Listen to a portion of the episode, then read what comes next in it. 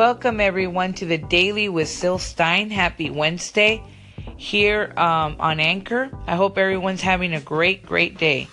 Now, we left off as um, week nine, and we're going to work on week 10 today. As I said, I'm going to check back next week for the uh, essay about organic food and try to read some examples, I hope, from others. If not, I'm going to read the one I wrote and also talk about the writing prompt um, that you may have worked on for sports. And we'll discuss that at the end of the show. But for today, we're going to start off uh, with uh, week 10 on the Writer's Devotional 365 Inspirational Exercises, Ideas, Tips, and Motivations on Writing by author Amy Peters. For today, we start on Monday Writers on Writing. This quote is taken by Flannery O'Connor. Everywhere I go, I'm asked if I think the university stifles writers. My opinion is that they don't stifle enough of them. There's many a bestseller that could have been prevented by a good teacher. So, here is what the, uh, Amy Peters writes on Flannery O'Connor. American author Flannery O'Connor was made of stern stuff. After a diagnosis of lupus at a young age, O'Connor knew she had to make every minute count, and she focused her time on honing her writing. Flannery O'Connor knew firsthand about university writing programs. She was accepted to the acclaimed University of Iowa's Writers' Workshop in 1945 and received her Master of Fine Arts degree in 1947. While completing her degree, she also developed the beginning of her critically acclaimed novel, Wise Blood. O'Connor's quote about above can be read as tongue in cheek. After all, her time at the University of Iowa writing program helped her pen her own acclaimed book, Wise Blood. Although not a bestseller upon publication, it has sold tens of thousands of copies for six decades.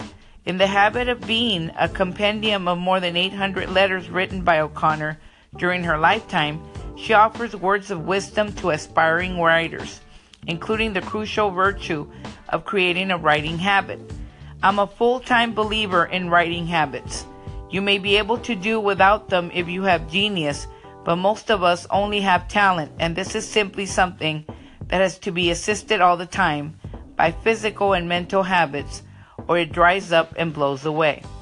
So, this is, you know, so we learn about uh, what happened with Flannery O'Connor. She says, you know, the quote says, Everywhere I go, I'm asked if I think the university stifles writers. My opinion is that they don't stifle enough of them. There's many a bestseller that could have been prevented by a good teacher. Then we find out Flannery O'Connor, you know, she had a diagnosis of lupus and she wanted, you know, to work on her writing, to hone her writing. And she started going to the University of Iowa Writers Workshop. And there she developed the, her acclaimed book, Wise Blood. And although it wasn't a bestseller right away, it did, it now has sold six, uh, more than six, uh, thousands of copies for six decades now. And then she also wrote another one in the habit of being, and she, where she compiles writing, you know, and offers words of wisdom for writers, and it's crucial. So it's, it's so this is a very important thing for writers, and I hope that writers on writing in this book by Amy Peters and her quotes, especially reading this, inspires you. If, if and I hope this was a good way to begin uh, the Wednesday show, and we'll be right back. And welcome back to the Daily with Syl Stein here on Anchor. Now, and happy Wednesday, everyone. Welcome. Um, and as we left off on Monday, Writers on Writing, discussing the book by uh, author Amy Peters, The Writer's Devotional, now we move on to week 10, Tuesday, Motivation. It says, This one inch picture frame on my desk reminds me that all I have to do is to write down as much as I can see through a one inch picture frame. This is all I have to bite off for the time being. This quote was taken by Anne Lamott. So, and this is author Anne Lamott, Anne Lamott, sorry. She says, just as putting one foot in front of the other results in walking, writing, even in small bits, adds up, Often to complete stories or even novels, just remember steady as she goes, sentence by sentence, paragraph by paragraph, page by page. If you're struggling to put words on the page, try Lamott's advice for a week or so. Write one carefully crafted sentence. A week's worth of sentences will provide you with a page of written work. When he was writing his masterwork, Ulysses, James Joyce sometimes spent a whole day creating one sentence.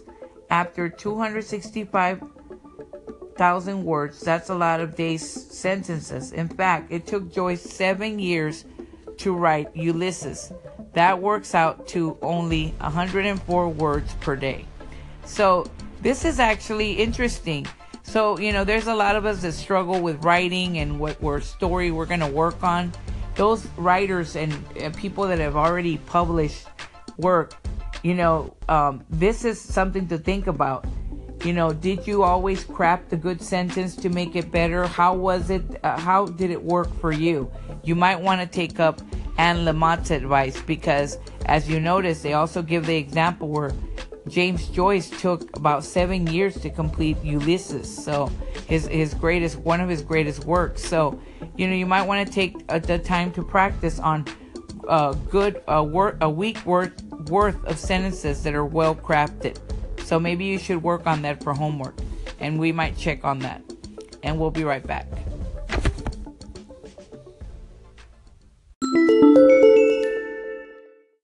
And welcome back to the daily here on Anchor. Happy Wednesday, everyone. And we left off, we've done Monday and Tuesday of week 10 of author Amy Peters, the writer's devotional. Now we're moving on to writing class, week 10, Wednesday. It says, Describe the most memorable first day of school. And she writes, It could be your child's first day of kindergarten, your brother's first day of high school, or your own first day of college. Choose the first day and describe all of the events surrounding it. Describe the setting. What year was it? What was the weather like? Show the emotion of the day through examples of people's behaviors and actions. If it is your child's first day of kindergarten, how did she feel as you walked her to the bus or to the school's doors? What were you feeling? If you're describing your first day, what emotions did you feel? So, this is really interesting. Um, this is another writing prompt or writing class we can work on. We have one where we're doing an essay, a persuasive, persuasive essay now, this one says describe the most memorable first day of school for writing class Wednesday. So we'll check back on that next Wednesday and hopefully Monday on the persuasive essay. And I hope you'll, you know, really, really dig deep and write about either your child, which is very emotional for us that are parents, and um, or yourself, your own school experience, or someone you know that you uh, just entered school and what were their their feelings but it, would be good if you use uh, maybe a uh, re- remember a memory from one of your children or one of your nieces or nephews or a friend's child or your own. You know, go dig deep on it and and try to see uh, if you can you know uh, describe it. Eh, you know, maybe use the senses to describe the first day and how your child felt or yourself. So hopefully you'll be able to work on that for writing class and we'll hopefully get people to call in the show. If not, email me at sillwriter07 at gmail.com or you can call in and share your essay with us here on Anchor on the Daily with Syl Stein. Thank you, and we'll be right back. And welcome back to the Daily here on Anchor. I am Sylvia Stein, and this is the Daily with Syl Stein. And now we're on, moving on to Thursday editing using the book by author Amy Peters, The Writer's Devotional 365 Inspirational Exercises, Ideas, Tips, and Motivations on Writing. Here it says, it reads a quote by the Chicago Manual of Style. Ellips, ellipsis points suggest faltering or fragmented speech accompanied by confusion, insecurity, distress, or uncertainty, and they should be reserved for that purpose. So here it says make sure that your punctuation is not the most memorable part of your work. This can occur if you're overdoing it with some form that's not often used, like ellipsis. Nothing says purple prose more than a piece of writing covered with ellipses. But if you use them as instructed here and use them sparingly in your work, they can be quite effective. So this is what, what they say of it, using the Chicago Manual Style. When I see ellipses, they immediately bring to mind the music that's played before the big reveal in a murder mystery. From the directions above, it's clearly not the way they were intended to be used. Focus here on the directive that points out confusion or distress. If your story has these elements, by all means incorporate this technique. But if not, stop worrying about it and take them out. In general, I find that they are most more effective in the middle of a sentence than when they are left dangling at the end. However, they work nicely in dialogue when one speaker interrupts another. So this is the example they give for Thursday editing of week 10 using the book by author Amy Peters, the writer's devotional. Now, in addition to this Thursday on editing, I want to remind everyone that this month of February, I am going to work very hard to get editors to come and discuss the uh, uh, edit uh, editors on editing special show. I'm going to divide. I probably have individual shows for everyone, but I'm going to ask the coffee house writers. Uh, shout out to them and the amazing editors we have there. I hope to have them here uh, individually to speak about the the process of editing. I, I, I did incorporate some questions that I asked them, and those are the questions that I'm going to focus on for the purpose of the show. However, I'm also going to ask them additional if they want to add anything additional to help those that are tuning in or listening to the show. So uh, just know that that's going to happen hopefully this month of February. Also, I have other editors that I have asked to come to the show Shout out to my editor who uh, worked on me with uh, the re editing of Chasing Clarity. I want to send a big shout out to her, and it's uh, Kim Huther. Um, I wanted to let her know that I'm really grateful for her re editing my book of Chasing Clarity. I love the way it came out. She's a fantastic editor.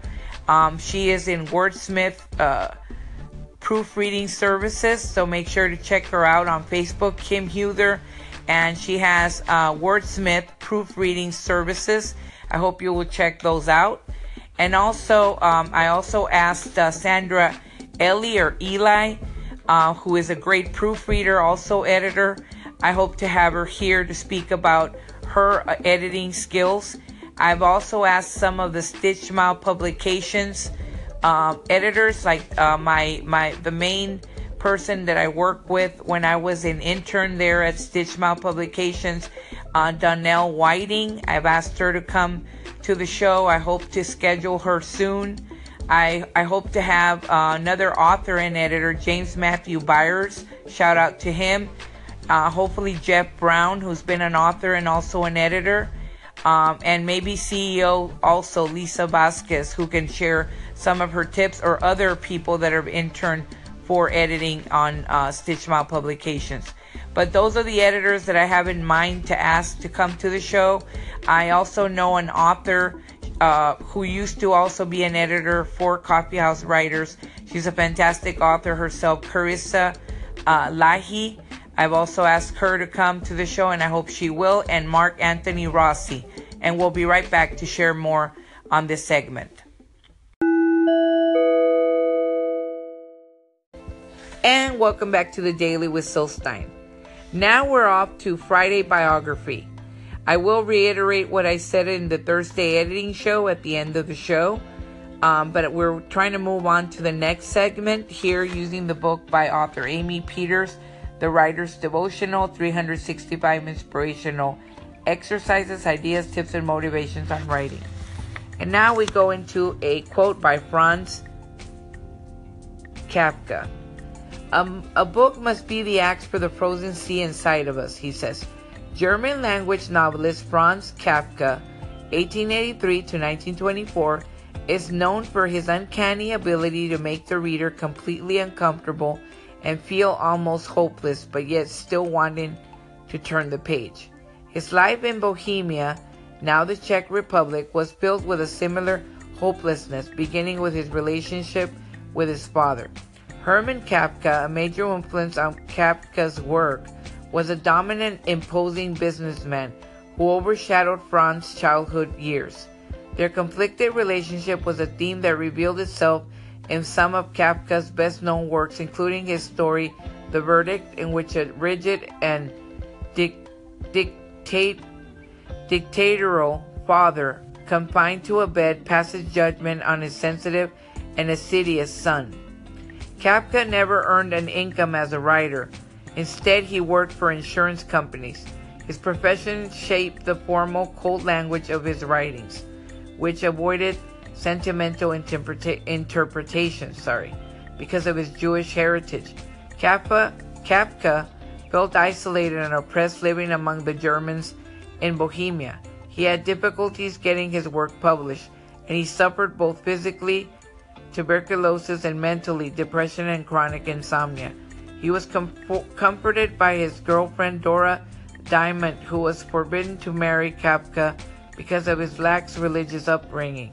His university friend Max Brod became his editor, biographer, and literary agent, and Brod saw, it, saw to it that Kafka's unpublished works were later published posthumously. So, sadly for Kafka, he didn't get to see his work published until after he passed away, and it was unfortunate. But here they're sharing his biography. A book must be the axe for the frozen inside of us. He wrote a lot about his own life and hardships, and this is what uh, we're sharing on week 10 of Friday Biography. If you have not checked out his work of Franz Kafka, take the time to do that. And here we're going to move on to Saturday books to read. 1776 by David McCullough. And this is a quote by Bob Minzesheimer. 1776 treats war as theater. The outcome is known, but the story is so gripping that it's easy to turn the pages as if the fates of nations were still at stake. So here they're talking about the book by David McCullough, 1776, and this is what it says. In writing the best-selling 1776, Pulitzer Prize winning author David McCullough took a new tack on history. Rather than create a sweeping view of the Revolutionary War, the type of panoramic vista he had employed in his previous books, such as Truman and John Adams, he chose to focus on a single year to cho- showcase the events precipitating one of the nation's most pivotal moments. In fewer than 300 pages, he captures the zeitgeist that surrounded America and its war for independence. And we'll be right back.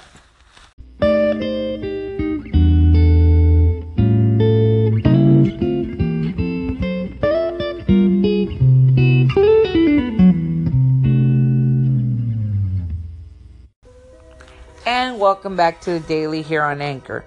This is the daily with Syl Stein here here on Anchor, and I am and I was reading Saturday books to read using the book by author Amy Peters, The Writer's Devotional, 365 inspirational exercises, ideas, tips, and motivations on writing. And it was talking about author David McCullough. It says in 1776, McCullough also presented the points of view of both the American and English leaders. He opens with King George III speaking to the British Parliament, pa- passionately arguing that England should wage war against the Americans he viewed as traitors. McCullough shows that many members of Parliament were strongly opposed to war. George Washington is also portrayed as a flawed and sometimes fragile leader. As McCullough writes, Washington is often a demoralized man, lacking confidence in his abilities to rally the sad sack ragtag, ragtag troops enlisted to him.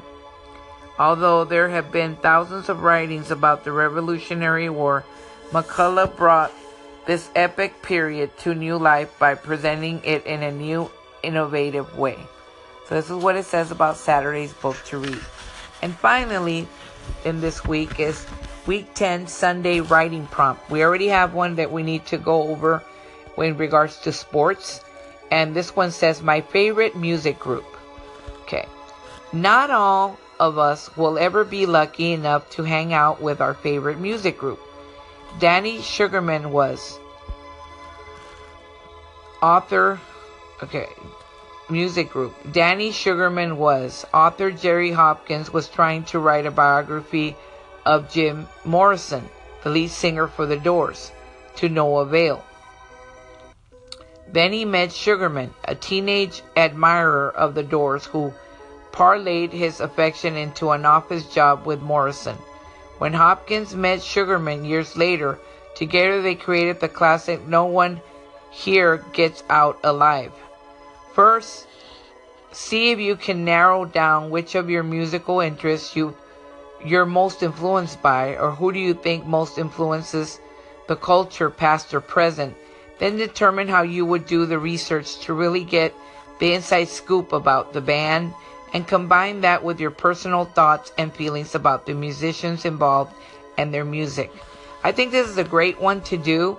Another uh, way to look at it, and, and, I know this is totally off top, pop, topic, sorry, God, I'm stumbling words. Topic is um, watching the movie by, I believe it's Cameron Crowe. Uh, it's called Almost Famous. It, it talks about, you know, that you know what the what he wrote you know his experiences with the with that band and you know and uh, if if you're if you want to do research you might want to check out you know the different groups like the doors jim morrison. I think there's movies on that. You could also or write your own in your own way what you what type of people influence you in the culture. For me it's like the classics the olds uh, i like all kinds of music don't get me wrong but my favorites are um, you know, looking back at the the singers of old days. Um, Judy Garland is one of them. Uh, Nat King Cole. Um, uh, I like I like uh, all the old classic you know singers.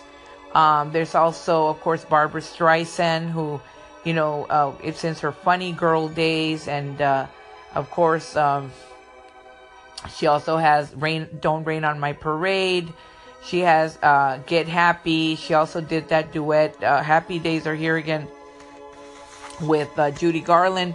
Different types of the old Doris Day, all these kind of classic singers, but I have all kinds. Everybody has different. So pick one that you like. Uh, in this case, it's a musical group. So choose a group or a singer and write about it. And hopefully you'll get, uh, you'll be able to work on something. And we'll be right back.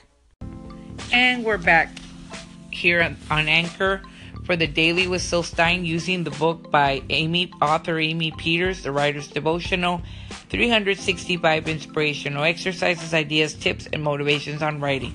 If you don't have this, a copy of this book, I suggest you get it because it divides uh, the book into weeks and it shares different stuff on writing, authors, editing, and writing prompts and motivation and different things that will help you hone your skills uh, for aspiring writers, or if you're already a writer yourself or a published author, you know, it helps all kinds of writing and it helps you, uh, uh, your creative juices uh, flowing.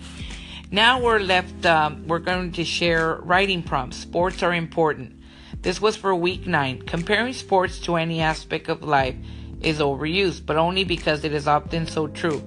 Sports are a micro co- uh, microcosm of what happens in the real world, the failures and triumphs of everyday life. And many believe that sports are important in terms of growth and development on both the personal as well as the community level. This aspect was clearly portrayed in the book Friday Night Lights by H.G. Bissinger, which was later used as the basis for the hit television series.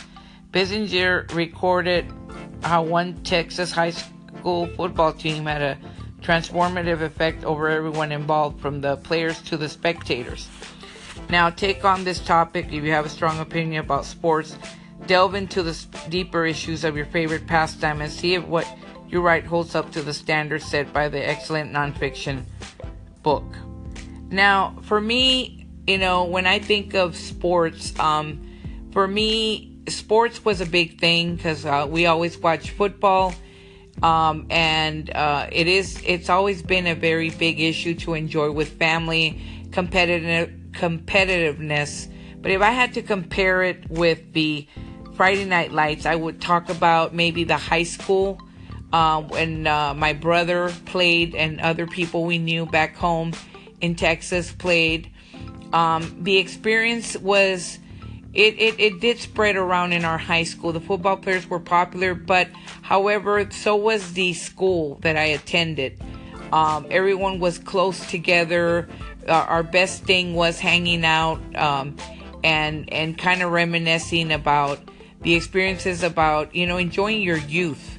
And one thing I can compare it to the the football, why it was important for us, as as it was in the book, is um, because it was a community of people uniting. And the way I look at Friday Night Lights, especially with Coach Taylor, um, he was a big influence on his players, not just as a coach, but as a father, as a person who tried to motivate his team to do the right thing, care about his players even on and off the field, and and them caring for each other. So for me, if I had to write something, I would say, you know, um, the way I see football. Uh, from Bissinger's portrayal in his book Friday Night Lights to football in my own life is that it was a community coming together, um, not just about the game, but about players caring for one another and having a camaraderie without having to be a bully or, or put anyone down. It was about winning, but it was even the losses, you know, people had to kind of stand with them when they lost and when they won. So that's something I would like to share on that. And if you have a better take on the on this writing prompt, please feel free to contact me here on the show. Uh, if you read the book by Bissinger or you want to share your own experience, or email at stillwriter07 at gmail.com and you can attention it to the daily with Syl Stein if you want to. And we'll be right back with the wrap up. Thank you. And now we're back to do the wrap up of the Daily with Syl Stein here on Anchor, discussing the book by Amy Peters, The Writer's Devotional. And we're on week 10, and we left off with the writing prompt for week 10, which was my favorite music group. I hope you'll work on that. Also, don't forget to work on the um, essay on week 9 for the persuasive essay on organic food. Why is it good for you? Why is it not good for you? Just try to share uh, your own experience with that if you can. I'll try to work on that for Monday's show, hopefully, and you can still send in your um, call in or share so I can share your essay on on the show for next week, or you could email me at stillwriter07 at gmail.com. Now, as far as the um, editors on editing show. As I said, that's going to happen hopefully in February. We have a lot of fantastic people coming on. Hopefully, um, we'll get all the coffee house writers on different days. Uh, the the other my editor Sand, uh, Sandra Ellie, proofreader editor, uh, Kim Huther, uh, who's who was the the the editor who just uh, redid Chasing Clarity on Wordsmith Proofreading Services. Shout out to her and Mark Anthony Rossi, another author, and the Stitched Smile publication uh, editors. And hopefully, I can get that going this month of of February. But I really hope you enjoyed the show of the daily with, here on Anchor with Syl Stein. I hope you will listen to the shows, check uh, check them all out, and uh, Give us your take on it as well. And I hope to do another show on Monday. I hope you enjoyed uh, what we discussed today. If you have any questions, you want to call in, please share your feedback here on the show with the Daily with Syl Stein. As always, it's been a pleasure. Happy Wednesday. Thank you all for supporting the Daily with Syl Stein. I hope you all have a wonderful, wonderful, wonderful day. And uh, happy Wednesday again. And this was the Daily with Syl Stein here on Anchor. And be sure to purchase this book by author Amy Peters. You will not regret it. It is very helpful to your writing. But I also wanted to add something. Yesterday, while I was on Twitter, I was so moved by uh, seeing J.K. Rowling or Rowling uh, answer questions on writing, and she took the time to answer a few questions. But what I appreciated more was when I heard that her process, you know, they were asking her if she used Scrivener or different types of writing, uh, you know, uh, outlines to help her prepare for writing. And she shared that it was pen, paper, and Microsoft Word. And I was ecstatic because those are the things that I do. I always write everything on paper and pencil or composition books. And then I, I put it all on Microsoft Word. Not that there's anything wrong with doing it differently, but I had a fangirl moment with the author. You know, I didn't, she didn't answer that question for me, but, you know, just to read it and for her to take the time to give advice on writing, I thought that was amazing. So I thought I would share that near the end of the wrap up. But anyway, happy Wednesday and uh, keep on writing. And uh, I hope you enjoyed the daily with Syl Stein. You all have a wonderful day. Bye bye.